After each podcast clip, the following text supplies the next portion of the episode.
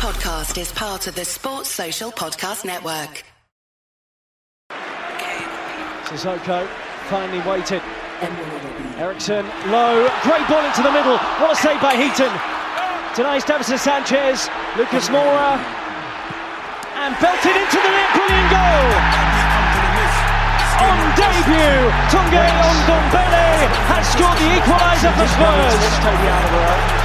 Lucas Moura clips it. Oh, great goal! Steven Bergwijn has arrived in North London. That is absolutely incredible on debut. Aurier! What a finish for 3-2 from Serge Aurier! First time hit to Son. Kane. Good area for Spurs and Kane's not afraid to shoot. Wow, what a goal, Harry Kane. That is exceptional. Who will try and place it. Wonderfully taken by Erik Lamela. Never afraid to take on a shot and with good reason. Terror in the Burnley back line Son breaks forward. Oh wow, what a run.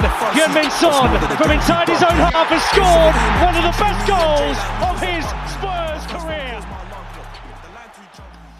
All right, good evening. Welcome to another new Spurs Order pod under the Touchline Fracas banner. Uh, I'll be your host again tonight, X-Pac. Uh, joined by a fairly star-studded cast tonight, not hiding from the grind. Uh, firstly up, Goldberg, how you doing? I'm I'm good. Um, probably not feeling as as happy with the team as I was the last time I was on the pod, but it's only a blip, and we move. We move indeed. And uh, Booker T, how are you doing, man? Uh, yeah, I'm good, man. I'm good, bro. Uh, happy to be back in the pod with you guys. It's, it's been a little while. I've just been preoccupied with a few things, but yeah, man. Um, Spurs, man. Yeah, well, it is what it is, bro. and uh, Scott Hall, uh, how you doing? And what would you rather be watching right now, Spurs play or Paw Patrol? Uh, Paw Patrol, bruv. It's not even a question. um, I'm vexed. Like I, have got, I've got nothing nice to say for the next hour or so. I'm, I'm back, people. The bad guy is back. I'm furious. Fair enough, man. Fair enough, bro. All right. Um, we'll get into it. I just want to say just a quick, obviously, rest in peace to Gian Piero Ventrone. I obviously thoughts with the family and the team at this time. Obviously, passed, um, announced he was passed away earlier today. Was um, fitness coach of Conte's, and they've uh, known each other for decades. So yeah, it's quite a sudden one. And um, again, rest in peace. Um, but getting into North London Derby, we've got obviously some ops watching and tucking into uh, tucking into our pain after their recent UEFA Conference League win. Um, fair enough, fair enough. Um, we had the North London Derby off the back of the international break. Um, fans were wanting a 3-5-2 going into this game. It basically said that uh, Kulusevski was injured prior to prior to the game.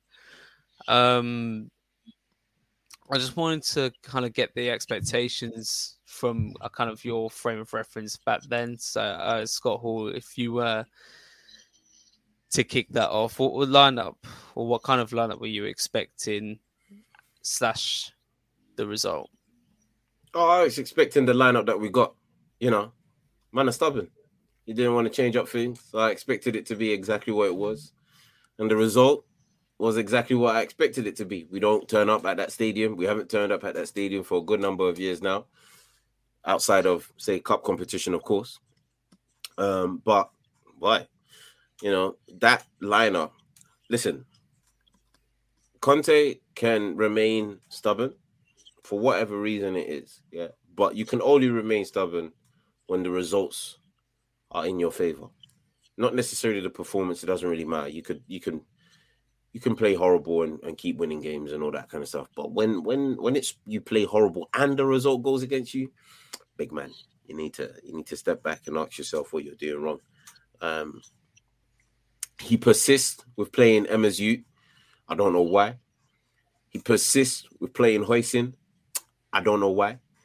he persists with having Son on the pitch, despite the fact that this guy is now known as the broken son because he doesn't want to give us anything like he did towards the back end of last season. He just persists with Mandem that ain't delivering. He don't want to trust Bissouma because I don't know. I don't. I couldn't tell you why he doesn't want to trust Bissouma. I don't even know why he doesn't even want to try Bissouma yet. But that beef needs to die quick. He doesn't want to try Spence. I don't understand what's going on over here, big man. Yeah, but he wants to persist with certain man. He like, all right, Kulu is injured, cool, but big man, we saw that game. Yeah, Son's passing, link up play, yo, it stunk, absolutely stunk. I don't know where his feet have ended up going, but they haven't returned. Yeah, and we need them back fast. I know he scored three goals off the bench against Leicester, Leicester City. Big man, if that's the case, keep him on the bench and just have him as an impact player. He might as well be the South Korean Jermaine Defoe for all I care. Because right now, I don't want to see him in the starting 11. Fair enough. Um, Tops, how did you feel going into that game? And um, I guess how the kind of first half played out up until, I guess, their goal.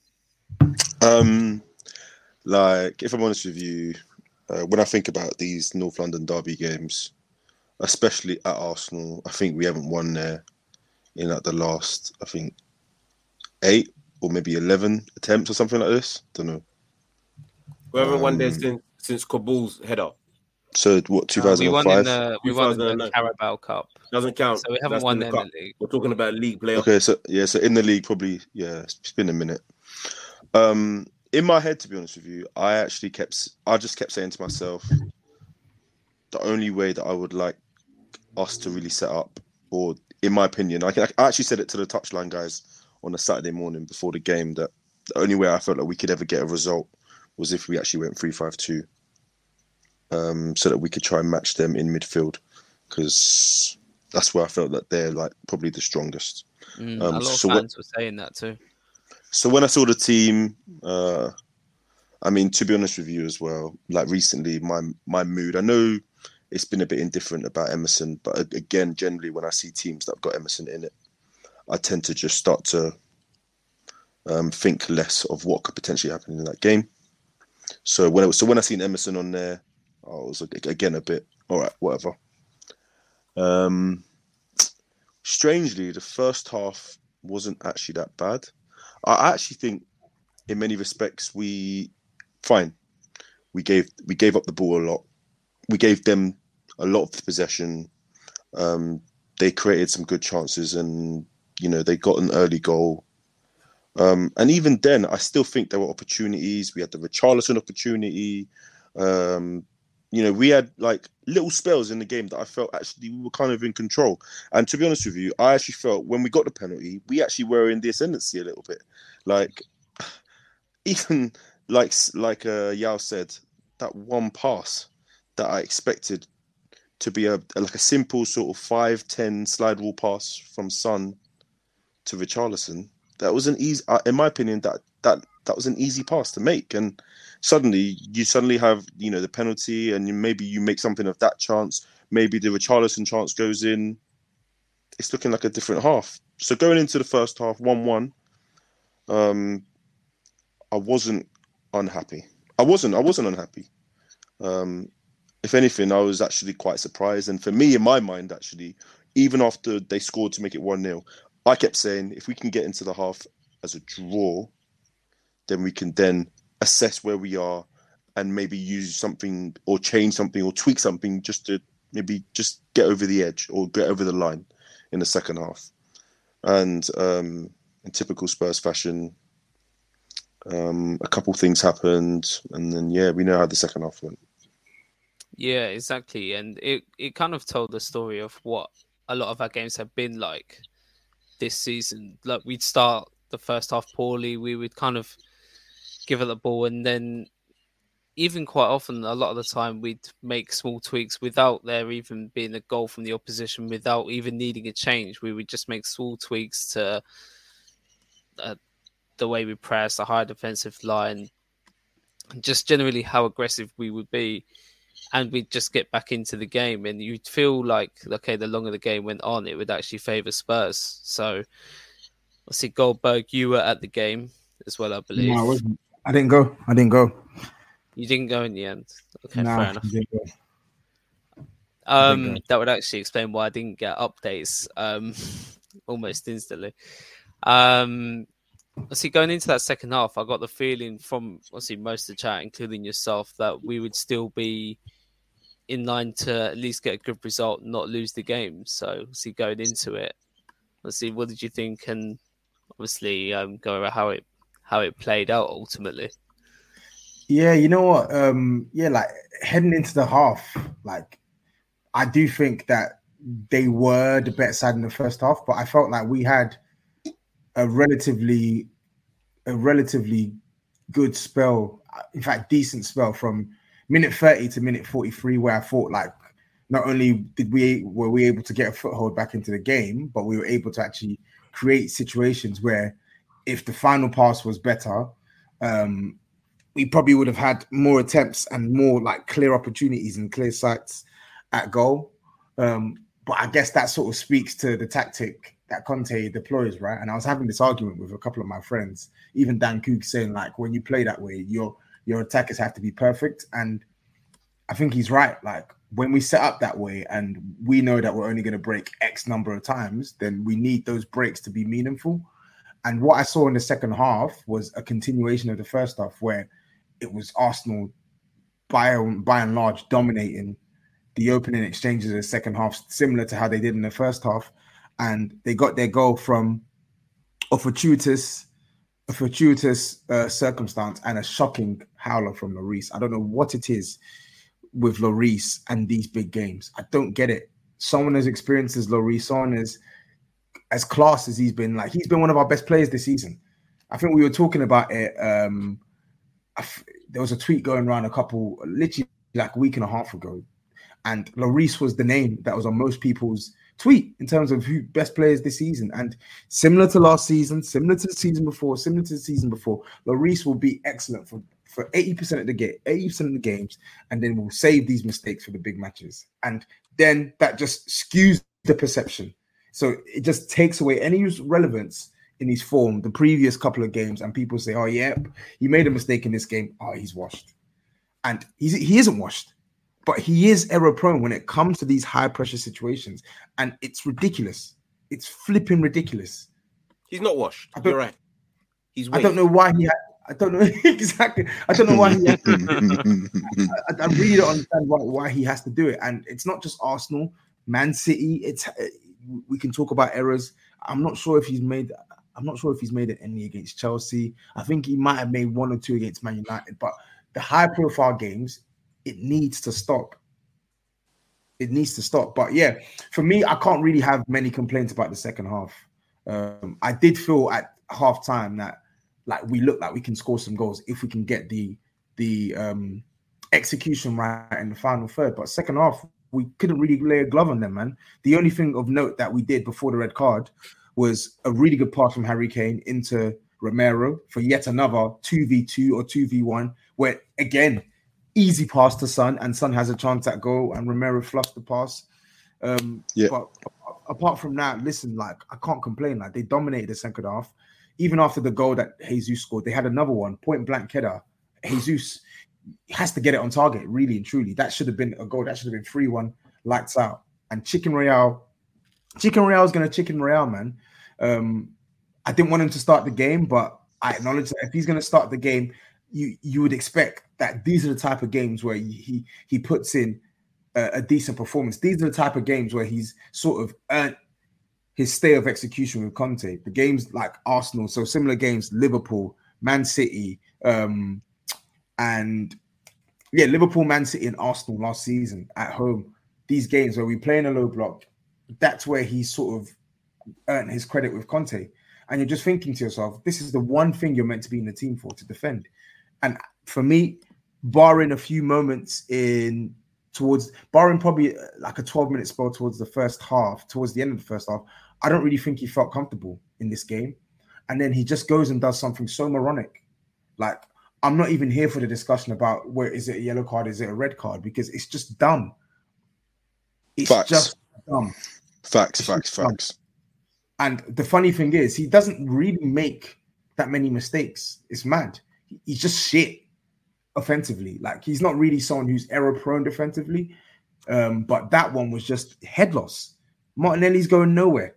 He's literally going nowhere. He's going back into his own goal. He's in his own half. There's no danger, and he does that. So respectfully, I'm not trying to hear whether it's a yellow card or a red. If you're stepping in studs in on someone's ankle, no intent to play the ball, I'm not going to complain that you getting sent off. It's that it's daft, and I'm Simple. I'm, It wasn't a step. I'm glad. He- he I'm, I'm, I'm, I'm so glad he's banned for three games. I don't want to see this guy play for Spurs. I genuinely don't. I genuinely don't. Like even the even the decent games he's played well for us this season. I keep asking myself, yo, like when are you actually gonna do something in the final third? What's the point in Streets. playing you? I'm tired of talking about oh he's, he's a fucking wing back. He's a wing back. I don't Where, care. where, where was this? Where was this anger for Hoyson? That, that's what I want to hear right now, bro. Where was this He's beef been, for he's your been one of our best players this season. He's been one of our Yeah. best players. bet he's been one of Don't compare. players, man. Don't compare Hey. that chicken. Do not compare that chicken to Højbjerg. Højbjerg has actually had Hey. consistent performances for Spurs. They're Don't compare that rotten chicken pieces to of cabbage, bro. The guy crossed the halfway line, on The guy any crossed the sort of halfway line, and Sai Sai saying Sai saying it, it wasn't a stamp. Well, it wasn't an attempt to play the ball. It's not a mistake. He's nowhere near the ball. He's literally he's he's literally gone studs in on Martinelli's ankle. So it's it's daft. You know who makes mistakes like that? daft. Hoyson. Listen, uh, Funnily enough, Højbjerg. When did you you see him get sent off for, for such Listen, nonsense? Højbjerg, here- here the other saying, yeah. person engaging Martinelli in that challenge was in fact Højbjerg and didn't do anything clumsy. Although it, it was clumsy, I didn't think it was a red card anyway. But anyway, no. Listen, carry. All, It- all I'm going to doesn't say this year, we've got three, maybe four players, maybe four at a stretch. Yeah, that shouldn't be starting. They, they they shouldn't be starting. One either because their performance don't don't deserve them to start, or they're just not good enough to be started. But at Tottenham Hotspurs, we are a club that give opportunity to the needy, and these men need to disappoint the world, and so they're at our club and disappointing the world for free, and we're paying them to do so. Hey, listen, man. Listen, man. That you see that Royale guy, man. Yeah, he needs to pay. He needs to get a refund on on that neuroscientist still. That neuroscientist that's trying to help him improve in all of these elite elite games, um, to to come to compete in these high pressure moments. Needs a refund because any normal person will be able to tell you that Martinelli, you're you're two one down. Martinelli's going nowhere. You're on the flank. There's no danger in your in your defensive half. Why are you going to step on? Why are you even going to go near him? If you're going to foul him, pull him down. What on earth, where you missed the ball completely, will tell you, oh, what I'm doing is is right or wrong. Like the guy, ah, Listen, I'm, he paid I've, just. I've just, He I've just all those lost. fees because it's it's not to make him better. You see, you man didn't read the full article. He paid those fees, yeah, for the man to make him find out whether he's Brazilian or not. Yeah, and clearly the money has been spent well because he knows now through this guy that he's paid, yeah, that he's not Brazilian. He's not even a human. He's not an alien. He is a reborn. Yeah, this guy is not supposed to be playing. He's a default character. He's a cav. He's a created character on FIFA, bruv. He is useless. He is default. Listen, if you go and check his stats, I bet everything's white. Everything is white, which means he hasn't got 70% on nothing. He hasn't got 75% on nothing. He hasn't got 80%. This he- guy I he is without a shadow of a doubt. Uh, listen, I'll say it as far as this. If he played in the church league, he'd be one of the worst players. You know what? You know Let what? that thing is- marinate as to how bad he is. the thing with Emerson is, yeah, like it's not even one of them ones where like, like I'll be, I'll accept he's actually like even against the game we'll talk about Frankfurt. I actually thought he was okay as far as Emerson performances go on Wednesday. I think he defended well, and I think he protected the ball well in our half. But yet again, the same thing we keep talking about. The same thing we talk about when he defends good. The same thing when we talk we talk about when we, when we he defends bad. The same thing when we talk about when he defends meaty. You just watch it with your eyes. He's not good enough to be playing for Spurs.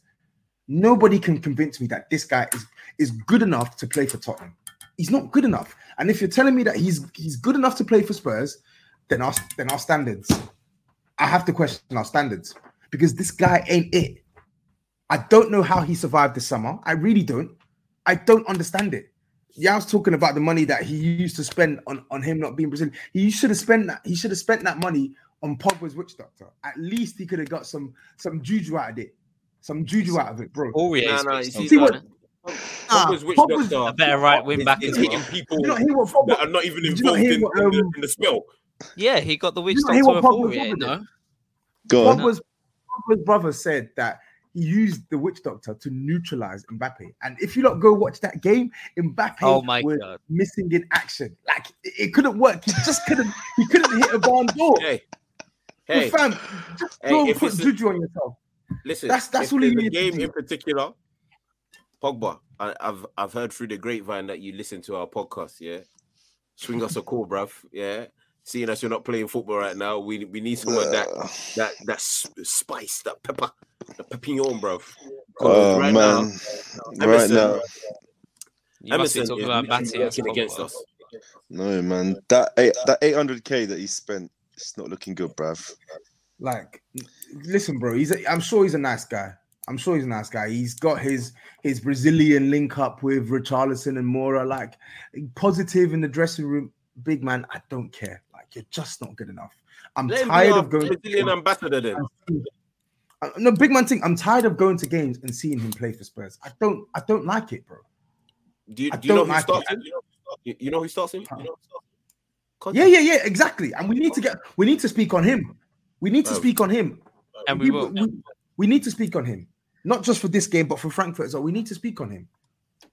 We will, we will. Facts. And um, yeah, I was gonna, I wasn't even gonna debate the red card. Um, but we, um, I'm obviously slightly relieved. I think I'm slightly relieved that he is banned for three league games, which is why I'm not. I don't necessarily hate the red card that much. Obviously, at the time, I'm glad. it cost us I a wish it pretty big game. But Which was four. It was like, when we were previewing the North London derby. I think me and Si spoke about right wing backs for like nearly half an hour. Um, so it'll be interesting to see Conte being forced to to make a change, whether that be you know Doherty and Spence. And we do need to talk on Conte as well. There's been um, a massive narrative that reared its uh, reared its head after the North London derby, and there's um, a lot of fans obviously asking, you know, is are Spurs and Conte too defensive? I mean, is this like a genuine thing, or are Spurs fans or other fans kind of bandwagoning it just for you know, for for clicks and slander or whatever else? I don't know. Are we too defensive? I think we have been at times this season. Yep. Generally, I don't think we are, but I think this season at times we have been. But it's My- a, my- it's a weird thing is, thing yeah. because do we set up to be that defensive, or are the players just not playing that well? Because my thing It's is, mix of we It's a mixture of both. Okay, Yeah, fair. yeah Like, I, I, I, I think, I think, like, like the guys have said, I think it's a mixture of both. I think, from a tactical perspective, I think we could probably benefit from just, from just taking up positions that I think are a bit further in the up the field, so that we don't Agreed. constantly, um, like, like so against Arsenal, I think we gave up like sixty-five percent possession, twenty-two shots. Like, one of the things that I think that we started the season well was our ability to reduce the chance creation and actually stop teams from getting in in, in areas where they could basically create high xG chances. I'm not sure Mhm. what's happened in the in the last like few weeks, but we've almost re- reverted to a point whereby we are now allowing teams to have the ball consistently, and we're allowing teams to also enter in areas that we weren't allowing them into in the beginning of the season. Like Right. in many ways, I don't really know as well what has happened because I feel like in terms of the intensity of our defense is somewhat reduced. Uh, like from my perspective, me or me personally, I've never really trusted the fullbacks that we we've had, and even when we signed Perisic, like I'm not I'm now talking for both flanks. Like I'm looking at Perisic, funny even defend from a defensive perspective. I'm actually like kind of questioning what he's been doing. But then I'm also of the opinion that like I feel like Conte needs to understand that for this tactic to work, because the one thing I do like about this tactic is that or the one thing that I can actually give him credit for is that there has been moments where it has worked. The back end of last season, uh, it was very, very positive. The game against Southampton, we started the season, it was very positive. Like even when even when we changed it a little bit against Leicester, it was very positive. But I also just feel that he needs to not be, and I don't want to say stubborn, but he needs to just understand that there are moments where we're gonna have to change it, where we can't just be soaking up the pressure. And like Tobe said, we can't just be in moments whereby when we have soaked up the pressure and we've turned it into a counter, that we have to be super clinical. Like what annoys me is that I'm hearing Spurs fans say stuff like, "This football is worse than Jose football." Like I find that remarkable because you watch Jose football, and I'm sorry, you take into account three things. You're talking first of all, you you had attackers who were over, over their xG, way over their xG in terms of how clinical they were. You had a team that had basically no defensive structure, no pressing routine, no pressing cont- uh, no pressing tactic, and three, you had a team that was extremely indisciplined from a fitness perspective. So, like for people to say, "Oh, this is worse than Jose football," I think you need to just take into account that that was then, and we managed to scrape ourselves to fifth with Jose, whatever, into a into a cup final, blah blah. But then if you look at the way that we've played in the positive moments under Conte, it's been way way more positive. It's looked way way better structured the players seem to understand that this is a clear system and there's a clear directive in the type of way that we play. And when it, it works, it works really well. And how can we quantify that? We were able to get ourselves into the Champions League off the back end of a very good a very good season which we ended, you know, in the top 4.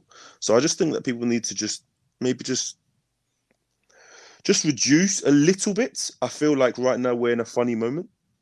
Like, you know, we've lost what two games all season, one in the league. I, I, I don't think it's as bad as people are like as people are saying. In my opinion, I, I don't think it's too defensive. I, I just feel that we just need to tweak it a little bit. In my opinion, that's just my personal opinion. I mean, I mean that's nice.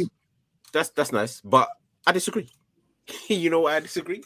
Because Conte got in, or should I say, the club got in six, seven new players, maybe six. I can't remember exactly. Yeah, but we got in six new players that have come in. Now, if you look at the names of the players that have come in, you can easily look at it and be like, all right, cool. Some of these players can literally go straight into the starting 11 just on the basis of what we saw last season. Even if we haven't seen them in this first team, just on the basis of what we saw some of these players do last season, they could waltz into our starting 11. Bissouma literally had Hojsund on skates every time he saw him. Yet Hojsund starts ahead of him. With and and the reason why? Because Conte feels he's indisciplined towards his, his formation. Okay, fine. The manager has his formation. He feels the players indisciplined. Emerson has done nothing good in his life. Not a single thing. Apart from sign for Spurs. That's the best thing he did. You know why? Because we were stupid enough to make this guy a starting right wing back or right winger, whatever you want to call him. And now you mean to tell me that Jed Spence, who had a fantastic season last season, fantastic, can't get ahead of him. You mean to tell me that Matthew Doherty, whose ass is absolutely crap, but can't get ahead of a guy that has no nationality because you can't be Brazilian and play football like that. He has no affiliation to no country under the bloody sun, but he's our starting right back. And then you have the audacity to go and spend 60 million on Richarlison, but, but keep Son on for nearly 90 minutes for nearly eight games straight. And we all, every single one of us saw this guy stink in every single game. I don't even find one moment. There's not one moment, even from the first game. I went back and watched the Southampton game. I was like, I was in the stadium. Surely he wasn't that bad. Yeah. He assisted Dier's goal. I was like, raw. Outside of like what he did, he was ass.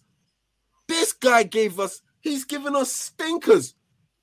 The Frankfurt game, oh my God, Jesus on a pogo stick. What do you mean? Bentancur goes on a run, gives a five to 10 yard pass. The pace of the ball wasn't even killer. This guy claps it to the left back on his first touch. Listen, I've been with Son's father the whole way because I respect that guy. He knows football. Yeah. And I'm here to tell the masses of Spurs fans and all those around the world that Son's father was right. That guy, his son, is not world class. He's us. Yeah. And I want him on the bench for the remainder of this season. I don't want him in a starting spot for the remainder. He is an impact player from this point on. I don't want to hear um, this is my son. I don't want to hear none of that. He is an impact player for the remainder of this. I've never in my life, and he has the audacity to have a documentary. Listen, I delete it. Delete it immediately. Delete the entire thing immediately. Kulusevski, Kulu needs to freaking get fit now, today. He needs to be fit today because that guy can never be substituted again. That is the he's the only man, the only man on that pitch that deserves 90 minutes. Son's a muck. That's a super muck. What what a fascio, bro. Son is a super muck. Hey, the other one's a muck. Son's a super muck. He doesn't get his name back till he freaking earns it. What chief. Listen, I think he's been he's been poor, man. Um, he's been really poor. And the thing is, like Sai says it in the comment as well, like this is the poorest he, this is like he thinks it's the poorest he's played. You know what? I feel like I hear that, like how I hear that whenever Son has these spells. And the reason why I hear that is because like the problem with Son when he's in a funk is, and this is why I think it's rubber stamp now that he's not a world-class player, even to me, is that when he isn't playing well, like you see that other other like like your Kevin De Bruyne and whatnot, when they're not playing well, when they're having stinkers, they can still influence the game somehow. Or even if they don't influence the game, there's a base level that they won't drop below. Son legitimately is playing like a two out of ten or one out of ten for the majority of the season so far. It is scary. It's and even I, absolutely scary. I, I remember the run. I think it was up until there was a period, uh, that period where from probably about like late January through to like maybe early March. I think he scored maybe like one or two goals in that period, but he was stinking. I remember games like Man United away, Brighton away, um, even games like Southampton where he scored, he was poor. Uh, Wolves at home, he was really poor. Like he was playing bad, like real bad. And I think that's my criticism with Son. Yeah. When you're playing bad, listen, every player isn't going to play well every game, but when you're playing bad, why does your level have to drop so low? Why does he why does his level have to drop so low? Like when he's playing bad, he is literally unrecognizable. Like unrecognizable. It's mental. It's, and it's, not it's even very, even- very. go on. No, sorry, sorry, sorry, sorry, sorry, sorry, go, go, go. No, I was just gonna say like it's it's it's problematic, and the thing is, normally I'll defend Son. Like Yaw has these tirades at Son most seasons. I'll defend Son. Oh, he's gone now. I'll defend Son, but like I can't defend him this season. I can't. Like when he's saying Son should be dropped, I don't. I don't see any objection to that. Like you've bought a sixty million pound attacker, we've now got the luxury to drop Son, and I think that's No. one of the issues with. I think that's one of the issues with Conte now. Like he's still playing and using this team as if we didn't as if we didn't sign six six players in the summer six, six seven players in the summer and i know i get it he's using like three of them but the point i'm making is he's too reluctant to change things he's too reluctant to change things from the off or from the bench and i don't understand why because when he does change them it normally works in spurs' favor when he switched up the formation against chelsea we got a draw okay fortuitous circumstances in the lead up um, to our equalizer when he switched it up against Leicester, we got um we came on uh, we, we went we went on to score like three goals. Do you get what I'm saying? Like when you switch it up, when you utilize this squad, more often than not, it leads to a positive outcome. So why he's so wedded to the idea that he has to play the 3-4-3 no matter what? Why? When Kulusevski is not in this team, you can see that there's there's clearly there's clearly a lack of balance in that attack. Son and Son, Son and Richarlison are too narrow. Richarlison isn't comfortable on that right hand side. I know, for all intents and purposes, he can play right wing, but I think it's become apparently clear that he's He not can't. comfortable. He's not comfortable receiving the ball on that right hand side. He doesn't hang wide. He normally comes narrow. When he gets the ball, it's it's not on his it's not on a, on, on his favored foot. He can't come. He can't cut inside and shoot. He can't take man on. He's nowhere near as effective as he is on the left hand side. Do you get what I'm saying? And the midfield. Can I, can I, Why did- why did- something, please? Go on. So, sorry, sorry, honourable gentleman uh, Goldberg. I'd like to address something because I've seen the comments and uh, Claude has said it's fans like you know me and probably others why Tottenham have won nothing.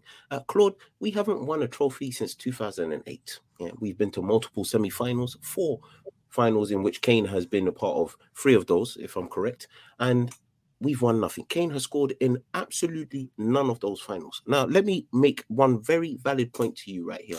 It's not fans like me as to why Tottenham win nothing. It's players that don't turn up as to why Tottenham have won nothing. Okay, that's the reason why we've won absolutely diddly squat in nearly 14 years. Now we have a squad. That's the whole point of the game, of having a squad capable of getting you over the hill. Conte didn't have a squad in terms of depth last year. He didn't have one. Yet we somehow managed to scrape over the hill. Yeah. And yet we've now picked up six more players. This is going to be one of the most intensive seasons known to man. There is a World Cup for the first time in any of our lifetimes in winter. Literally from November the 26th, there is a World Cup. There's going to be roughly 18, maybe probably 16 games 16 games played between now in just the league alone between now towards the end before we get to Christmas.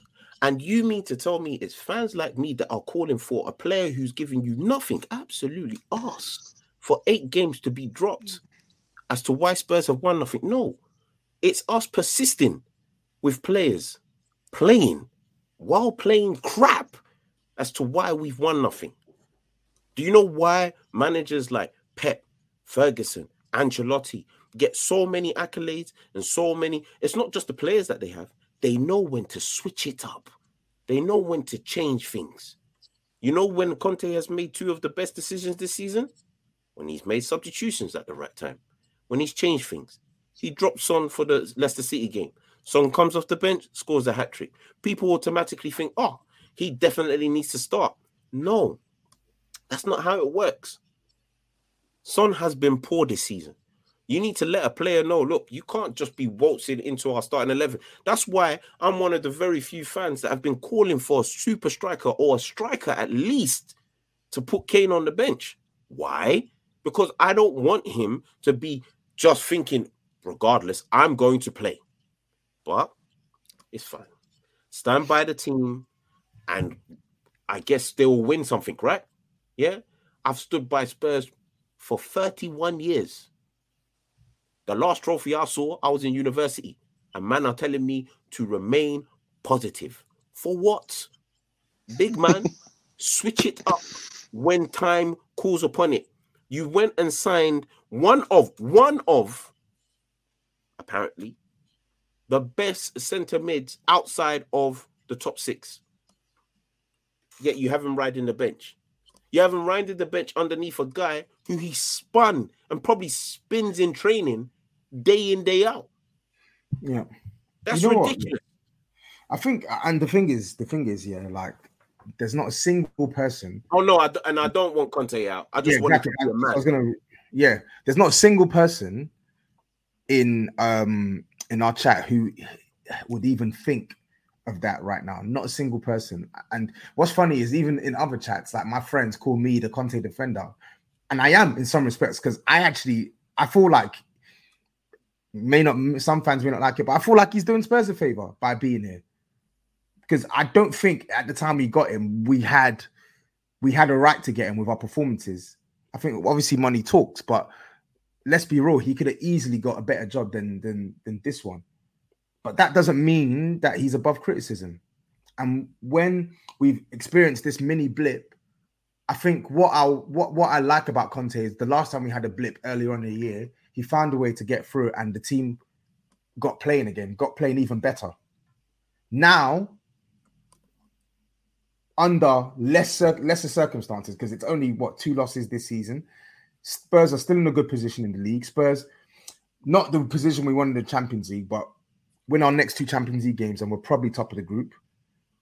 Like now is the opportunity in this hectic period is for you to, to fix it. Like Owen said, like Top said, start switching the approach from game to game. Start pressing a little bit higher. Start utilizing the team. You don't have to play free attackers. I couldn't believe that the same free attackers started again, especially considering Kulusevski. We don't have a return date. We don't have a return date for Kulusevski. What what happened? What what kind of injury is it? Because I didn't hear what, what injury it was. UEFA Champions League football is streaming on Paramount Plus. Nine months of heart stopping, hold your breath exhilaration is underway with the biggest stars, top teams, and craziest fan bases across Europe.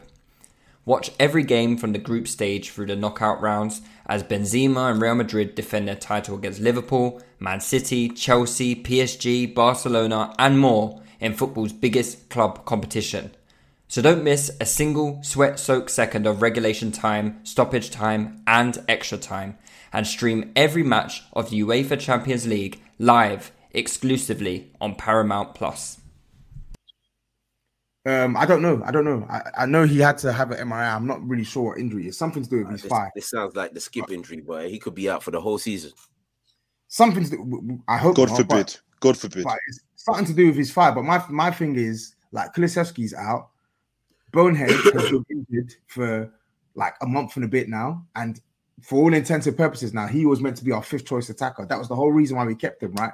To have him there as as a safeguard, and he's missing. So then we only have Kane, Son, Richarlison, and Bryan Gil, who's made who's who's literally made of um a, a- made a- of paper mache. he's made of a toothpick. Do you get what I'm saying? So like really and truly, for all intents and purposes, we only have the three attackers that we can we can rely upon. And him playing all three every game, starting, isn't going to do us any favors. It leaves us short short on the bench, and it keeps draining the resources that they that these guys have to sort of spread throughout the month. We don't know how long Kulusevski's going to be out for. Big man, start managing this team. He's going to be out Like- for a couple of weeks. Uh, hamstring. Is it, is it two weeks? Yeah. yeah, they're saying ha- Hopefully, ha- a, a hamstring injury, minimum two weeks. Yeah. Okay, that's hopefully, good. hopefully, Listen, yeah. You know, But you know, my thing is, yeah, my, my thing is the whole, especially because I have to go back to what Claude said about the whole fans bringing the club down. Listen, there are te- there are teams out there where their fans pay like extortionate fees, go there, cheer, cheer, cheer, cheer, cheer. I'll take Leicester City for for a perfect example. Forget the fact that they won the Premier League and they won their FA Cup. Yeah, it wasn't their fans that got them that. It weren't. Yeah, they were managed well at the time, and they had a very in fact, when you look at that team that won the league, it was actually very good team. They understood their role, they executed very well. It wasn't fans that carried them to the bloody trophy. Stop that nonsense. It was never that. Yeah. We've had Spurs fans that have been, there's been seasons where Spurs are like, yeah, we're going to finish top four, especially under Poch. Like, we're going to finish top four easily. Surely we should be challenging for a trophy. Hmm. Hmm. Go check them semi finals, big man. Yeah. We stunk. Go check them finals, big man. We stunk. Yeah. I don't want to hear none of this. Oh, the fans that keep bringing us down. I'm not hearing none of that nonsense. I'm, I'm just not hearing none of it. Sorry. The whole fan. I was even in the stadium with you guys. Which game was it? Which game was it recently this season? The Wolves game? Was it the Wolves game where where we got the 1 0 victory from the corner? The header. Yeah, yeah. Yeah. Oh my god. Listen, you guys tell me if I'm wrong. We were pushing this team forward, and the whole match just was us. Even the goal, we were shocked. Nah, second half was much better. First No, half was Much It was better, way, way better. Second It half was was way way better better. than what the first half was, but the game was arse. And then Yeah, the game wasn't that game up. We followed that game up with Fulham, and personally, I felt like right that first half was was a hard watch, but we turned it around, and that second half was far better. And I was very proud of what Richarlison did when he came on. We've been pushing this club for far too long, far too long to be watching this kind of stubbornness. Literally, anybody can see it. You can't. You don't need to play Son right now. Yeah, you've got if especially if Kulu is injured, drop Son to the bench, play a 3-5-2. Kane Richarlison up top. Richarlison will do most of the work. Mook stays up there, doesn't have to drop deep. Have Yves on because he, he he needs he needs game. He needs game time. I don't understand this. You know, like in football, there's fitness and then there's match fitness. Yeah, rem- uh, no, yeah, yeah. I'm sorry, man out in the cold, I, What, I, don't- I, I don't think so, man. I, you don't I, like, you don't I- think you think Yves can just waltz on and No, just just no, be no. up to pace. in in my opinion, like I actually feel that like yes, this is a player who's extremely extremely experienced in the Premier League. That lots of players, you know, lots of teams coveted him before he came. But I also kind of feel that there has to be a level of like understanding. Like first of all, his role will be completely different to the one that he's playing for Brighton. The expectation really. of of his role is going to be higher at Spurs. Plus, he's playing with a lot better players, which have to be frank.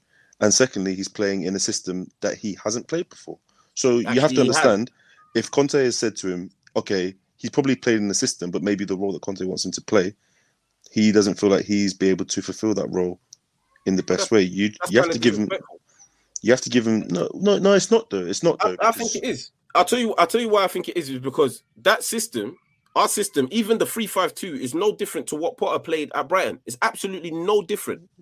Yeah, It's a free you're right. It's not, but then, but It's- maybe what Conte no Conte's different. asking, maybe what Conte is asking to do is different. May- to yeah, what maybe what Conte is asking him to do might be different, but this is the thing that I'm trying to explain to you guys. Yeah, No, no, I, I agree. I think he has We- to play. we're not- it, my thing is, I would I would agree with Conte in saying he's not ready. Yeah, if and this is the big if. Yeah, if we saw him in say one or two games, just eh, just one or two games or a game and a half. Yeah, and we're like, all right, fine. He seems a bit off the pace. He's not reading things well. He's not linking up with Bentancur or Hoyson well. Then I would agree. But when you've got Hoyson and Bentancur playing 90 minutes flat, pretty much, and then you got Emerson on- at right back, and all three of them in relative games are not having great games, especially Emerson out there. It's just absolutely stinking. There's not, you don't have much leg room to stand on. I agree. I 100 percent agree. I, And the uh, thing, and the thing that's going in Conte's favor, and the, and the reason why the reason why a lot of fans are like, oh no, no, is because we went seven games in the league undefeated, seven, eight games, whatever it was, undefeated. Yeah, all right, fine. We went all those games undefeated. Name one game, one game that was enjoyable to watch. Southampton and Fulham. That's it. That's it. Fulham, I think we absolutely bland them from start to finish, in my opinion. Facts, And facts.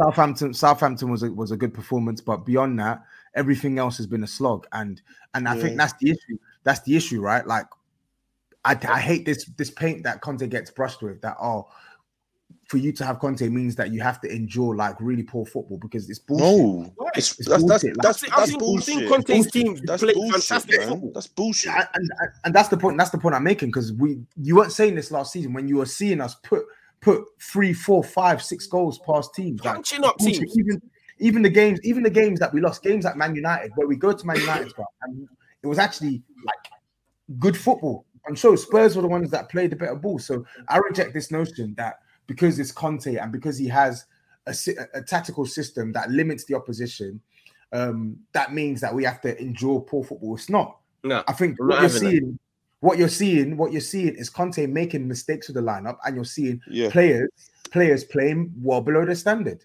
Like Owen asked, it's a mix. It's a mix of both things, and I think there's certain things that are in his control that he needs to fix. One, one being introducing Bissouma. Bissouma is for me. That's why I like the argument of okay, yeah, he he's maybe he's not taking on board what I'm saying tactically. Okay, give him the opportunity, give him more game time to see maybe it's changed.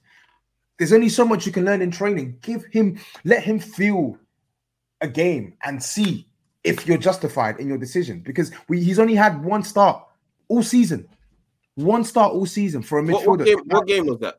West Ham away. West Ham. Ham. West Ham. Yeah. He's only had one start all season, and in my opinion, he's our best midfielder. On form, when I've watched all three at their best over the last couple of years, Bissouma has been the best of the lot.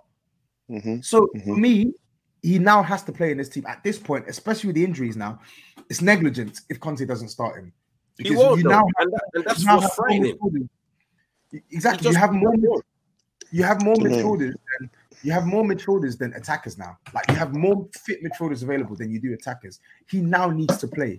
He needs to play games. What? What? And- one And, question. sorry, my last point. My, my last point on on, this as well yeah, is, is um even the whole tactical element as well. Yeah, maybe that's in a two. If you're playing him in a three, there's there's two man playing alongside him. There's two man playing alongside him. It's not one man playing alongside him. So you pad the midfield, bro. Facts. Facts. One thing I would like to ask, and anyone can answer, including I, is what would you consider Bissouma's one of Bissouma's good traits or best traits? His uh, ability, his press resistance. I think. He's Yeah. press resistant. Yeah. Yeah, I'd say so. Press resistant, and I think he's every he can be everywhere. Like he's so good defensively. Like Okay. so Very, good. very, very tenacious. Yeah. Dominates the dominates the game. And I think I think what's underrated about Bissouma is when he gets the ball, in addition to him being press resistant, he can actually dribble. He can actually dribble with the ball. Like he may not be, be able to dribble over long distances, but best believe if he's receiving the ball from Hugo Lloris or something, he can beat the press and dribble into the opposition half and give it to someone else. Okay. Yes, he can. Oh, Owen, do you agree with that? it was literally like for like what I was going to say then, like being defensively good, being able to cover ground, big spaces really well, being a good ball winner on top of being press resistant and being able to carry the ball forwards. Not necessarily a vast like range of passing, although very mm-hmm. adequate passing, and as I say, being able to create space by dribbling into the opposition half and committing opposition players. Cool. So we've all agreed that he's press resistant, which is something that we could all agree that I wouldn't necessarily say is Bentancur's best. I think that's Yes, Bentancur's best trade, to be honest. That is yeah, I his think. best- No, I, no, I no, think I mean- is personally. No, I Not think, I, I think Bentancur is actually out of the three. I think he's more composed on the ball. Yeah, but I don't. I wouldn't say he's more press resistant. When, when I'm saying No, I press think he is resistant, press resistant. no, in the sense of what I'm talking about, out of the three, I'd have put Bissouma ahead of him. That's my personal opinion. Yeah. Now that doesn't mean that I hold him extremely level. lower than Bissouma. Yeah, but I'm talking about in terms of the three, I'd go Bissouma, Ben, and then Hoisin. And Hoisin is just literally press, fall down, ball's gone. Complain to ref, try and get a free kick. Yeah, and that, not that's gonna not do this. no, no, ain't gonna that's do not, this. that's, that's not even me Hey, shooting please, at him. please bite, bite Tobes, bite Tobes. No, that's that's not He's not even gonna me shooting at him. That's not even me shooting at him. That's that's literally what it looks like nine times out of ten. Now, granted, he might have been fouled a few times, yeah, but more time when the press is on him, I don't trust him to hold the ball. So my thing is, why would you have a team that needs to be press resistant in such a shape and have multiple players on that pitch that are not press resistant? It doesn't. It, it goes against you. That's my thing. And I thought Conte liked Skip. What happened to that? I think he's trying to build like you know is he's again it's the stubbornness that comes in now. He does like skip, but it's like he I feel like he's got it in his head that he has to rinse the hell out of Højbjerg and Bentancur because they were because they were his two trusted lieutenants last season.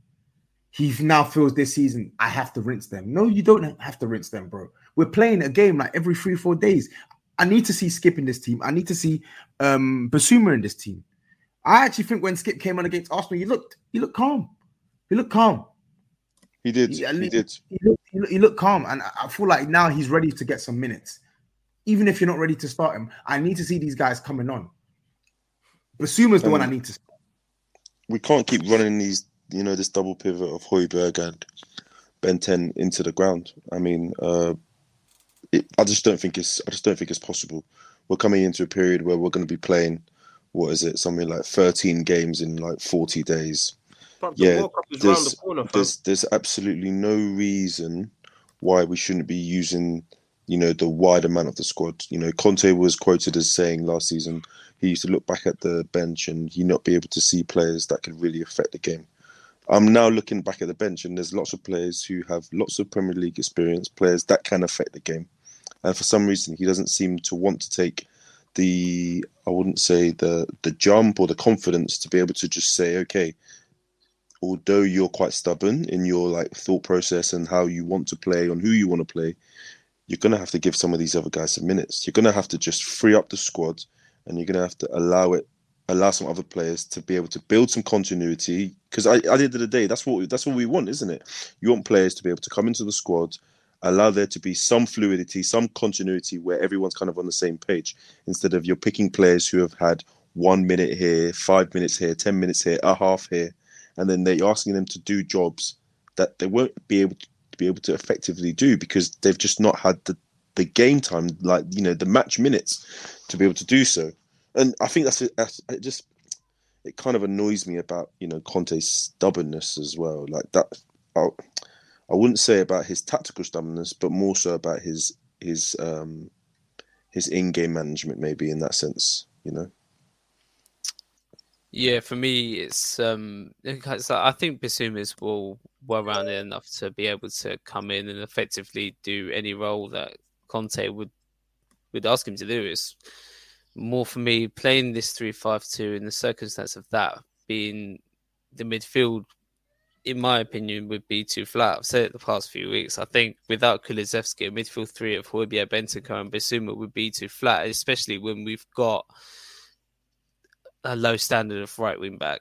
Although if, if you had a more attack wing minded right wing back, we still can get creativity from the wing. But it'll be interesting to see how Doherty does. I'm expecting him to be the one that starts against Brighton. But expect nothing, brother.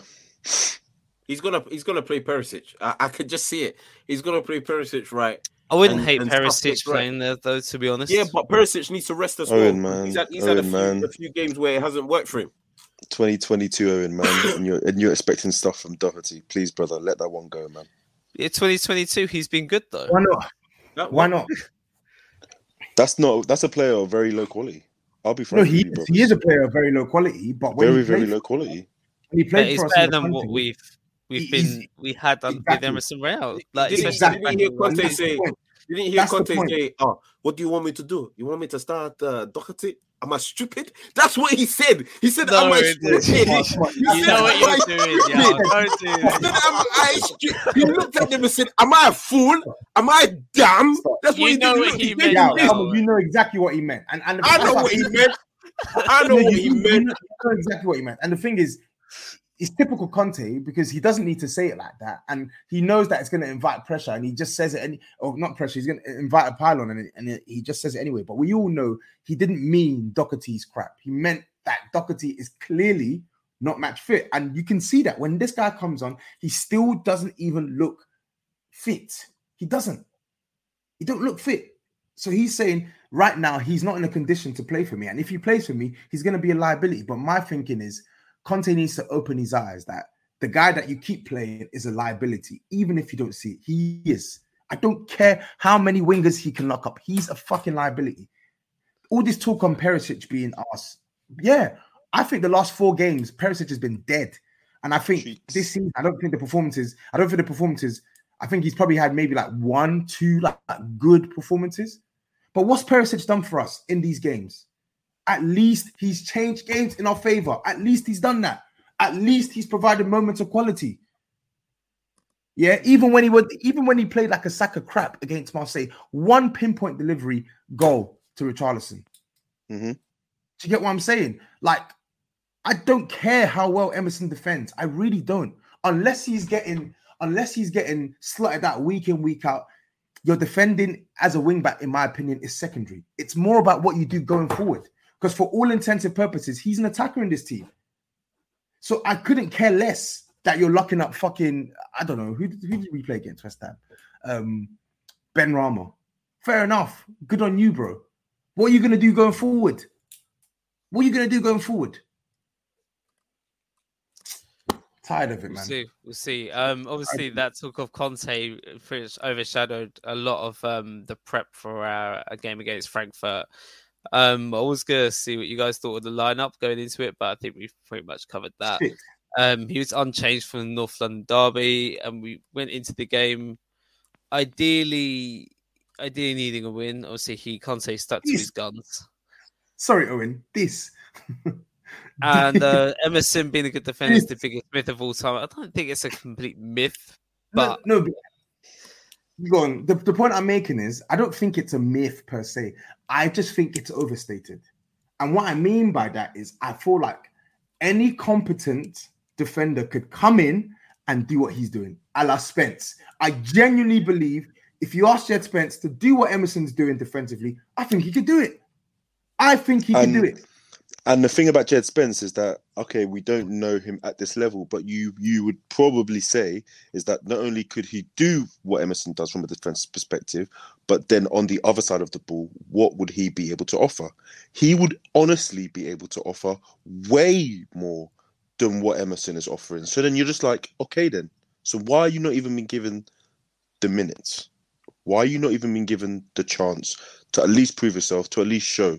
You're saying, okay, he's not ready, he's not ready. Then show us. I'm always of the opinion if you're a young player and you're playing at this level, you're playing at this level for a reason. And actually, when you are mature enough and you're physically ready to be able to do so, given the opportunity, you'll grab it. Let's be honest. I hate to talk about that man, but Saka did it. You know, Mount did it. Rice did it. If you're good enough at this young, at these young ages, at this level, and you play, and you are shown or you're showing that you can do it, you'll be fine. This notion that these guys need to be given no minutes and one minute here, two minute here, doesn't make it doesn't make any sense. Because how are you going to know if they if they're able to be able to play at this level or not? You're never going to know unless you give the unless you give them a chance. And and right now, I just feel that like Conte, and I really hate to say this because I really do rate Conte as a manager, but for him to continue picking Emerson, it's handicapping us. It's handicapping us when when there's a player who is potentially I'm not saying he's better than Emerson, but there's a player who has the potential to do exactly the same if He's not better than. Emerson. He's better well, this is it. This is it then. This I don't care. Is. I don't care tops. He's better than Emerson. I don't care. It, simply because it does not take a lot to be better than Emerson. It doesn't. He's better than Emerson. I don't care. And and the point Simon made about uh, if he comes in looking like Wan-Bissaka, the whole point is that we need to actually see him play. And the longer Conte keeps him out of this team, the longer we start clinging on to Spence, clinging on to Spence. And I know what's going to happen. Spence comes in, and if he doesn't have that great game, you're going to hit, oh, well, this is why he kept him out of the team. This is why he kept him out of the team. These times, Emerson Royal was starting 17, 18 games straight for Spurs. These The, times, the last time something like this happened, the last time something like this happened was Troy Parrott. Yeah, but the difference the, there's a big difference between this this situation with Spence and Emerson and Troy Parrott and I can't remember who was with at that point. But Troy Parrott, yeah, like I saw him in all them under 21. I was like, I don't see what these I mean, he scored goals, but I was like, under 21 is under 21, bro. Like, relax, man. Like it's the reason why it's called under 21 or under 23 is because it's not it's not the prem level. Spence, in fairness to him, yeah, even though he's young, has played in the championship, which is a tough, tough league. Yeah. Now I'm not saying that everybody that comes up from the championship has the ability to play in the Premier League and all that, but it's a tough league. So he he's already got the toughness to play in the Premier League. I ain't worried about that. Yeah. It's just whether he's got the the intelligence, you know, the footballing intelligence to. That's all. And uh, just to add on to your point as well, Yaw, um, I know you got a bit distracted there, but not only has he played in the Championship, lastly, he's also, as we've mentioned on other pods as well, he's played against Premiership opposition several times and he stood the test. And even had Martinelli saying afterwards, like, he was a super tough opponent to play against. And this is defensively. Um, where we don't as much have concerns. Obviously, watching um, watching him play for the under 21s, or bit under 21s, like he offered much more attacking thrust than Sessegnon did on the opposite side. And this is another one of our own wing backs. So it'll be uh, it'll be interesting to see if he does at least give him minutes in the in next coming league league league games. Um, but like for, for sure, like I was um saying to Simon, we were talking about right wing backs again for like half an hour last week. Like I feel like Emerson's only really good when you've got Kulusevski holding his hand. And I think Fact, he I was can. actually going to say that as well, Aaron, as well. I Yeah, think he can point. do a job with Kulusevski holding his hand, but Kulusevski is just that good. Um, when we've got no one who can really play right wing in place of Kulusevski, and we'll get on to Bryan Gil shortly, I'm sure. Um, What, paper mache. Here he is. Oh, there you go. Yeah, There he is. There's Bryan Gil. Fuck you know. I'm holding a pen. For those who are listening, I'm holding a pen. we've just got no one that can hold Emerson's hand, and we need someone that can provide thrust in a system where Hey, we're not with you in this necessarily word thrust, have to. Um, I'll just end up having to bleep it out or pause after each time I say it. You know what? You know what? You you know what? You had to Like, make it weird.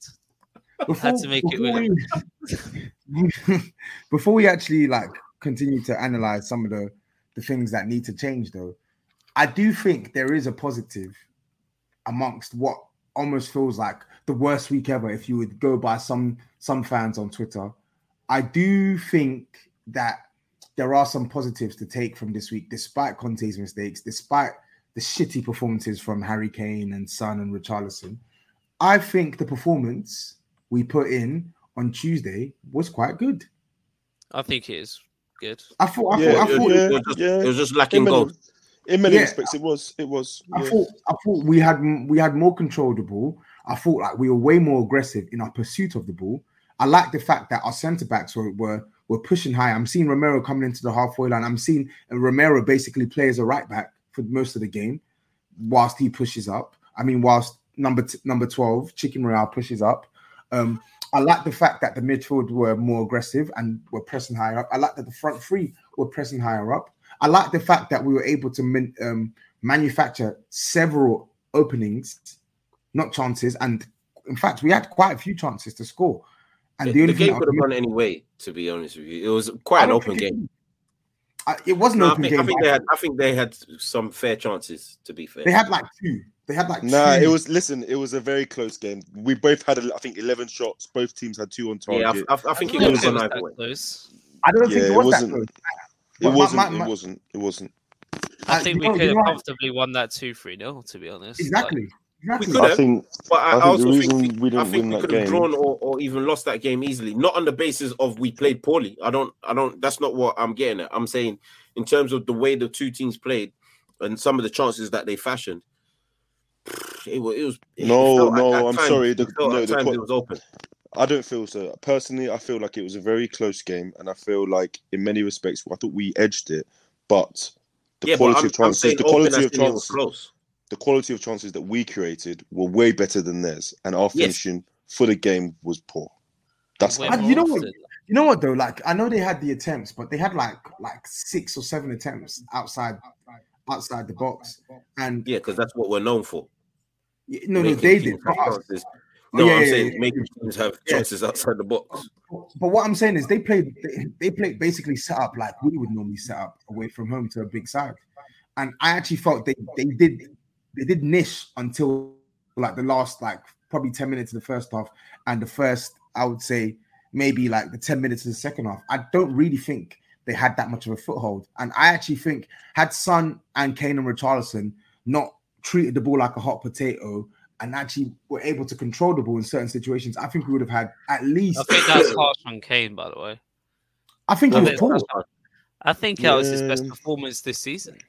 No chance. No chance. Uh, better against- He was actually Kane's- No trapping the ball more often, Nah, nah. holding the ball up, and actually finding his man more often than not against Yeah, Nah, oh, actually his man back. balls, didn't he? nah, nah, Don't get it twisted. He pinned his man back, and I think Best it was, performance this season No, no, No, nah, might no be setting the bar low, but I think what what what performance is he better than that this season though? Fulham. He was better against Fulham. Yeah. He was better against Fulham. With that. Way better against Oh, Fulham. yeah. And Fulham, I don't even think he played that well, but if you watch back that game, he had several touches of class in comparison to this game, where yeah, he had a couple moments where he he was able to trap the ball and hold off the defender. And for some reason, the ref didn't want to give it as fouls. They kept fouling him a lot. But I felt his general play was shocking. Always going for the Hollywood pass.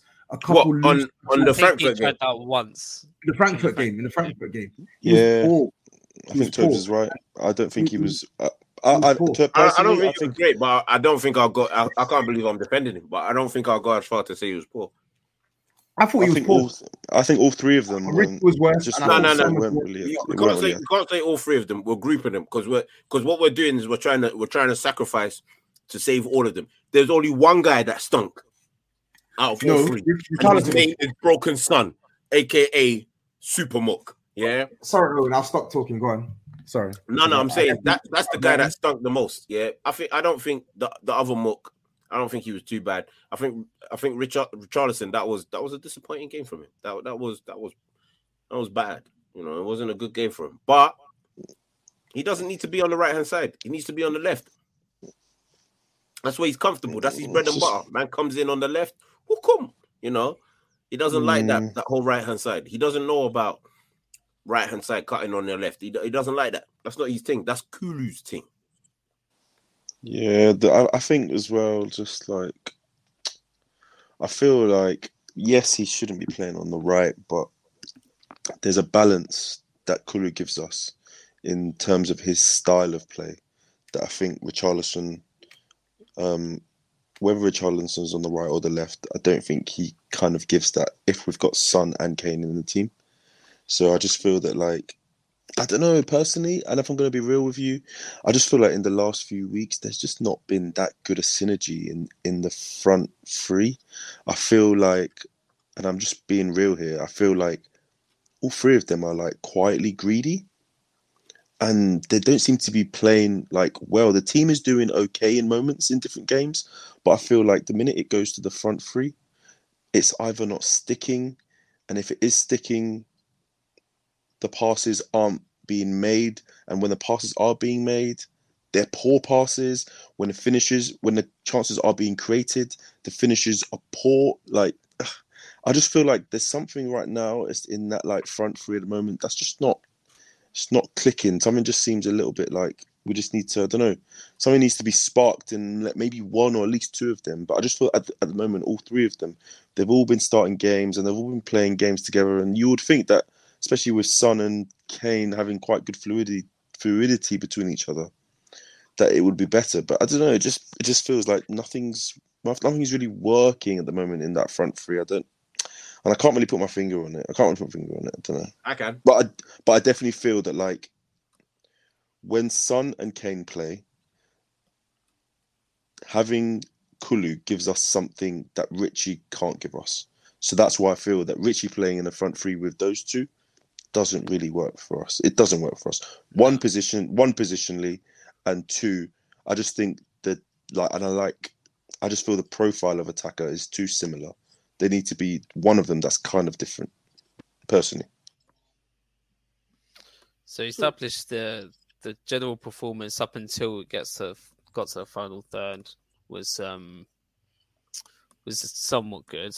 I think one of my favorite things about it was see the the president of the centre back set with um actually players being brave on the ball and showing in good positions to receive the ball at the right time. Um and a decent amount of tempo control. I feel like when we start games, sometimes we we tend to rush attacks quite a lot, try to just flick it round corners and just try like one touches to get through on goal in like that many that that amount of passes as well. And we managed to sustain pressure for frequent periods against Frankfurt, but again, like the the front three were just that poor, not in a finishing sense, but we just couldn't create for each other that well. Like those those overhit balls across goal were something which I I haven't seen since I played like under 12s 11 aside football for the first time and I was just hitting and hoping. It was it was weird. Um personally I felt Richarlison was a bit worse than Son in the sense that Son was actually still offering an outlet when he was running in behind to stretch Frankfurt to allow us to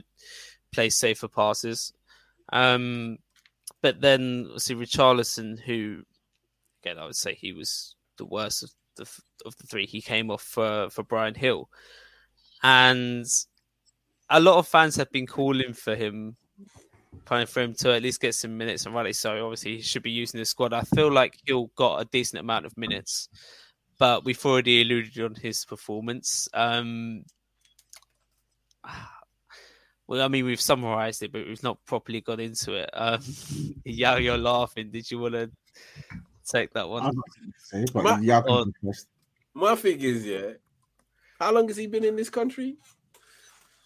I, I don't know what we're doing with him. To be honest, I think Ohio tweeted Listen, something. I think like, he needs to go on five thousand calories a day, and that's not even like. I mean, obviously it was tweeted. No, jest, he needs to, he needs be to be eating pounded yam. He needs to be eating pounded yam and efo every doesn't That's single it. day. Every single that, day. That small man, Every small single man day. food. He He needs that. fufu. Yeah. Listen, if you want real bass, yeah, and Tops has seen me on Saturdays, yeah, I don't, I don't just get, you know, mullered off the ball, bruv. Yeah, he needs fufu in his diet. Yeah, this boy is struggling. I've never tried it, but I feel inclined to agree. Listen, Okay. Charlie, you will enjoy every part of the succulency of the the dough in the soup, but that's for another day and another story. Listen, Mm. that Gil kid, you can t- look. He had one moment in the game where he lost the ball, he fell down, got back up, got the ball, turned around, like dub stepped two man quick, and then he was off, and then he fell down again. And that's the problem. And that's the problem. like, I was like, you can't have all that sauce and be falling over like this. It, like, Fam, big man, stay on your feet. Like, it's oh my god. and, and this is literally it in a nutshell. Like he's quite clearly talented. He's got good dribbling, and I think he's got decent football IQ. Like he's not when you when you watch him play with the ball at his feet, like he's clearly not a bad player, Mhm. but he just has no muscle mass or muscle mass whatsoever. He has no no ability to hold players off him. He doesn't have that quality in this league, and it's it's probably the easiest thing that he can do that's in his control, which is put on weight. I would love, I would love to be as skinny as he. Well, I wouldn't love to be as that, that skinny, but I would love, I would love nothing more than for me to actually get hench. I just need to eat loads of stuff. Like he's literally got, he's got stuff that most people want. They want the ability to be able to just eat whatever they want. Just put on size, and it's not even just on him; it's on the club as well. Because it's like we bought this guy, we didn't buy this guy for chump change. We bought this guy for 20, 25 million euros plus Lamela. All intents, all intensive purposes, that's at least like a 28 million quid deal. Let's be real. Mhm. And we still lack some sort of a plan for Bryan Gil. We know that Conte doesn't rate him enough to play him, yet we haven't put this guy on a specific diet plan to get stronger. Yeah. We we didn't take ample care of his loan deal this summer and didn't bring anyone in to replace him. So we now left him with us this season and he doesn't get any minutes. He's just wasting away. My whole Yeah, thing is he needs to get club should the, the club should have the club should have done something in the summer with him and and and Pape Matar Sarr. Like I get, I'm all for buying talent, but you got to know what you want to do with them, right? And it's like, okay, they they're staying here. You want them to get minutes. I want I want these guys to get some minutes here and there for us. But with Bryan Gil, even when he gets minutes, it's painfully clear that physically he's just below the standard. He's way not there. too. He, It's way too He skinny. doesn't have- way too skinny. doesn't have you the know? body. Doesn't have the body strength to hold people off. Even if he's Facts, got bro. great skill, the guy will just muscle him off the ball, bro. Nah, Yeah, man. honestly, that Frankfurt game, yo, when he when he dubs the man and was off to the races, I was like, oh, okay, fine. And then honestly, I couldn't you couldn't even make this stuff up. On on I remember on PES back in the day when you'd be running away from a player and because of your pace, the player behind you would just fall down. That's what happened to Gil. He just fell down. I couldn't understand it. Man just lost lost all equilibrium and just fell to the ground. Nah, man. He really. Like, I don't. What? How hard is it to put my man on one of those Bayern Munich German diets? Like, isn't this stuff available on YouTube? Goretzka thing, innit? Like, get man hench or die trying. Fifty said that. I don't get. it. I don't get it either. Like this this plan we have when we sign these young players, it's hmm it has been non-existent. I know we signed him at a time where we were trying to kind of build more long term, and then we got Conte and just scrapped all that whole plan. But still, like while he's at the club, you know he's going to spend at least the whole of pre-season with you, and you're looking for him to play games in England within the next year or two, right? So, what like why we haven't had him on any kind of bulking kind of program, even if he was due to leave again for Spain, is is Mhm. beyond me. But now, now I'm thinking like, there's no chance. I think we should even think about loaning him to Spain again, just to Yeah, do that thing. agree. And I, but at the same time, I'm, I'm not even sure I'd even want him to play Carabao Cup games. Like he, No, he- I've, I think there's potential. I, I, No, he has, he has to play I think Carabao there's- Cup. I, think think there's some to. potential. I think there's some potential. Like, you know? have to. Yeah, just give him a run. Give him a run. Let let them just go, express themselves, and show the manager what they can do. I, I, I feel maybe to put them into first team opportunities in the league and Champions League is a bit is a bit. Uh, I would say it's probably a bit rash, but definitely there's opportunities for them. And I, and I don't know. I still feel that like you know, like like Tobe said, he has qualities. He has qualities which lots of players in the team don't really have. Um, you know, the ability to almost beat someone one on one. Very, very good feet. He's happy to hug the touchline. Um, he's got low center of gravity. Like I think there's, I think for I'm- a young not- player, there's there's still some good. There's still some qualities there. There's still some I'm, qualities. I'm not too sure why Conte. I don't get that, and I'm I'm gonna say this. I don't understand why Conte doesn't like him. I, I mean, I do understand on the the side of he's not able physique. to you know That's hold it. off a man, but like, and this is gonna sound so cliche, but like his body type pause is no different to Foden. They're about like the same height. Like so, I'm like, how can this guy? How how hard is it to just use your arm and palm somebody in the You don't have the chest and strength. face? You don't have the strength. You don't have the. I don't think he knows how to use his body. Pause. He doesn't have a body. No homo. Whoa, whoa, whoa, whoa, big man. what? I said no homo. I said pause. Like, big man. He doesn't have. Phil Foden. The thing is, the thing is, players like Phil, players like Phil Foden, like Bernardo Silva, like they, are- they, they're very hard to get off the ball. Even though they have like a, a slender frame, like when they're on the ball, it's very hard to shake them off it. Even when they're running with it or whether they're in a standing position. Bryan Gil just does not have that balance. He doesn't. Yeah, it's true. It's true. That's a very good point. Even like maybe, the way, maybe, maybe, yeah, maybe it's not, it's not within his DNA. no, even even probably like the way that. That's a good point. Toes made. Even the Mm. way like players like Foden and Silva, the way they dribble, the way they carry the ball, they almost protect it. Whereas if you look at the style of dribbling that um, Gil has, it almost feels like he's always on the cusp of not controlling it. He's always showing the defender a little bit of it. He's always kind of on the run with it, as opposed to it's in his close, close control. Uh, I don't know. Like I think he just needs to just.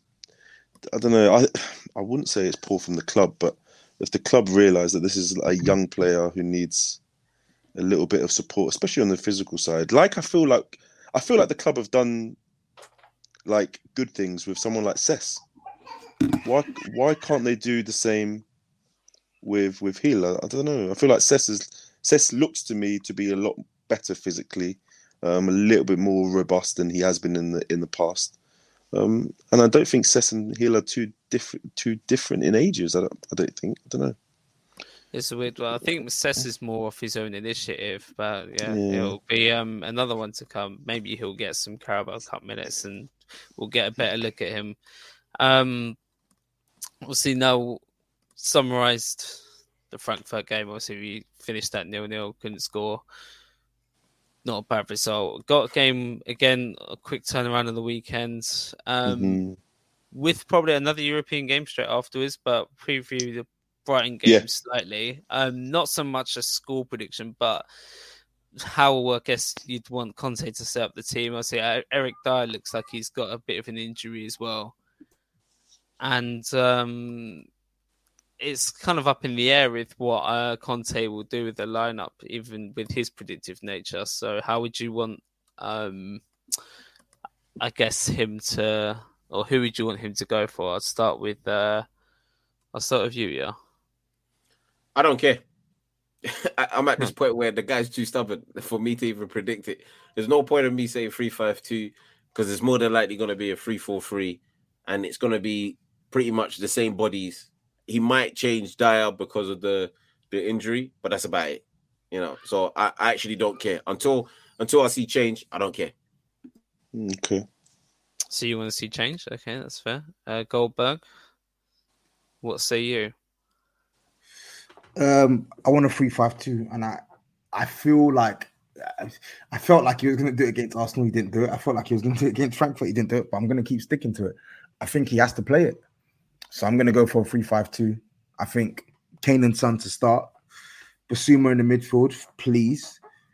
Bentancur and Hobie start again. Um, and if Dier is injured, I expect um, Lenglet to go centre centre back, and I expect Ben Davies to come to the team to play left centre back. And annoyingly, even though Spence should be starting, I have a feeling that, like Sai said, I think Sai alluded to on the chat, I have a worrying feeling that he's going to play Perisic right wing back, which he doesn't look anywhere near as effective in. But hmm I have a feeling he's going to do that when in really in reality he should just play Spence. He, he just shouldn't be stubborn. That's all. But a lot of the best managers in the world are right. Like Yeah, no, very no, no, stubborn. no. It took a couple of years of Liverpool fans begging Klopp to sign like a decent centre back to replace Lovren for them to become a better team. I, I think that's wrong because like when we say stubborn, yeah, I think everyone thinks oh the best managers are always stubborn. They're stubborn to a degree, yeah, but you'll find that a lot of managers, even the more stubborn ones, they're more stubborn in terms of their style of play, not in terms of the personnel that they choose to pull that play off. Yeah, so. Ferguson was very stubborn. He was an extremely stubborn manager in terms of the style of play United had, but he might one day drop Scholes to the bench and play freaking um, Fletcher. Darron Gibson. And Yeah, people will be like, "What you doing?" Yeah, and it would work out in his favor. Like that's like Conte is not only stubborn in his style of play, but stubborn in the personnel he's picking. That's that's a lot of stubbornness. Facts. Um, um, I think that, that's also fair. I think um, our starting centre backs have to be obvi- um, what Tobe said, Lenglet centre centre back, Ben Davies and uh, Romero. Hopefully, Romero can take the initiative at Brighton like he did last season. Um, him getting forward obviously helped us a lot. Um, just in terms of uh, sustaining pressure and um, making up numbers in midfield. Um, although we may not even need that. So I'd say I'd like a. I'm gonna go. Uh, skip. I'm gonna go skip Højbjerg and Bissouma. Wait, are you going Um, three five two? Yeah, going three five two as well, and ideally, because Doherty still doesn't seem match fit. I mean, if he's saying, um, if Conte's saying that Doherty's still not necessarily match fit after the international duty, which he had played games, then I'm not necessarily thinking about starting him. Although I definitely consider him as an option off the bench with Spence ideally starting. Uh, He's not with, uh, he's, he's not stupid. That's, and that's Conte- Sessegnon and Sessegnon uh, left wing back and yeah, uh, Son and Kane up top. This is my thing, but I think this is I don't I don't expect any kind of result out of this game. I'm not I'm not confident. I can't lie. Interesting. I don't. I don't want to see Sanchez um, on this pitch, but I, I have a. I have a scary feeling. Boy, if That he plays centre centre back, then um I would echo those scary feelings. Yeah, scary feeling still. I, I don't think we're gonna play a three five two, guys. I, I, if we do, please feel free to cook me in the group. But I think we're gonna play. I think we're gonna play a three four three. I think it's gonna be the exact same team minus Emerson, the exact same team minus Emerson, and possibly minus Dier if he doesn't get an injection um, in his foot. No cocaine, of course. All right, fair enough. Tops contemplating said cocaine there. No, Um, no, I, I think um, I think we go three four three. Um, they've been playing that all. we do. They've they, they've been playing that all season. I think we'll match them. The only difference I think I don't know. Um, I was watching the like I re- when I watched the game and I saw the knock that I think Dier got. I think he'll be okay. I Was think it an impact knock? Because I can't it was remember a, it. it. it was an impact knock. Yeah, I think Okay, he'll be he okay. should- he should be. I it was just I the way he was be okay. limping off the team Limping, bus. though. I don't know if you Oh, saw no, the that's- video. Yeah. That's just, that's just like um, inflammation. Once once that's gone down, we'll know whether he can walk properly or not. I think um, I actually think Bissouma starts because he knows these guys. He knows this team. He probably knows the weaknesses as well. How Um, nice. How nice of you to start him against his former guy. Yeah, I- and I Uh, think as well, like the, the, the Freaking turnaround, testimonial. the turnaround is too is too short for him to just trust those guys to play another another ninety. So I, th- I think we go three four three. I just feel like if we match them, um, I personally feel that man, ma to a man, we're, we are better as a team. But again, they've been- they've been in really good form. It is going to be third some against stuff. fourth. They're It playing is going to be good- third third against fourth, and they've got really, you know, really good um, sort of double pivot. Caicedo's playing in a, in a good moment. Mac Allister's a good moment. Gross, Trossard, and Welbeck's they seem to be really, really causing a lot of problems. But I just feel again like last season we went there and I thought we played very, very well um, in the away game that we won. Um, so I'm I'm thinking that we can get a result. We can we can turn it around. I feel this is just a li- little bit of a blip, if we match them and give give them a good goodish game, I think we can we can definitely get a result. Perfect. Well, that, that wraps up our um our stream and podcast for tonight. Thank you for everyone who's um who's been in the chat. It's been lively tonight. Even thank you to you, Claude, who um I think tried to take aim at all of us on here, but Impossible. we welcome. With a it. news We first welcome order, it. B. Uh, he took aim. I didn't say he hit or missed. You know, he took aim. Um, but yeah, we'll wrap it up. Obviously, we try and uh, get a stream out every Thursday evening. The audio will be out Saturday morning. Um, but for now, thank you to the cast here tonight and uh, peace. Safe, safe. Belted into the net, goal! On debut, Tanguy Ndombele has scored the equaliser for Spurs. Lucas Moura clips it. Oh, great goal! Steven Bergwijn has arrived in North London. That is absolutely incredible on debut. Oh yeah! Sports Social Podcast Network.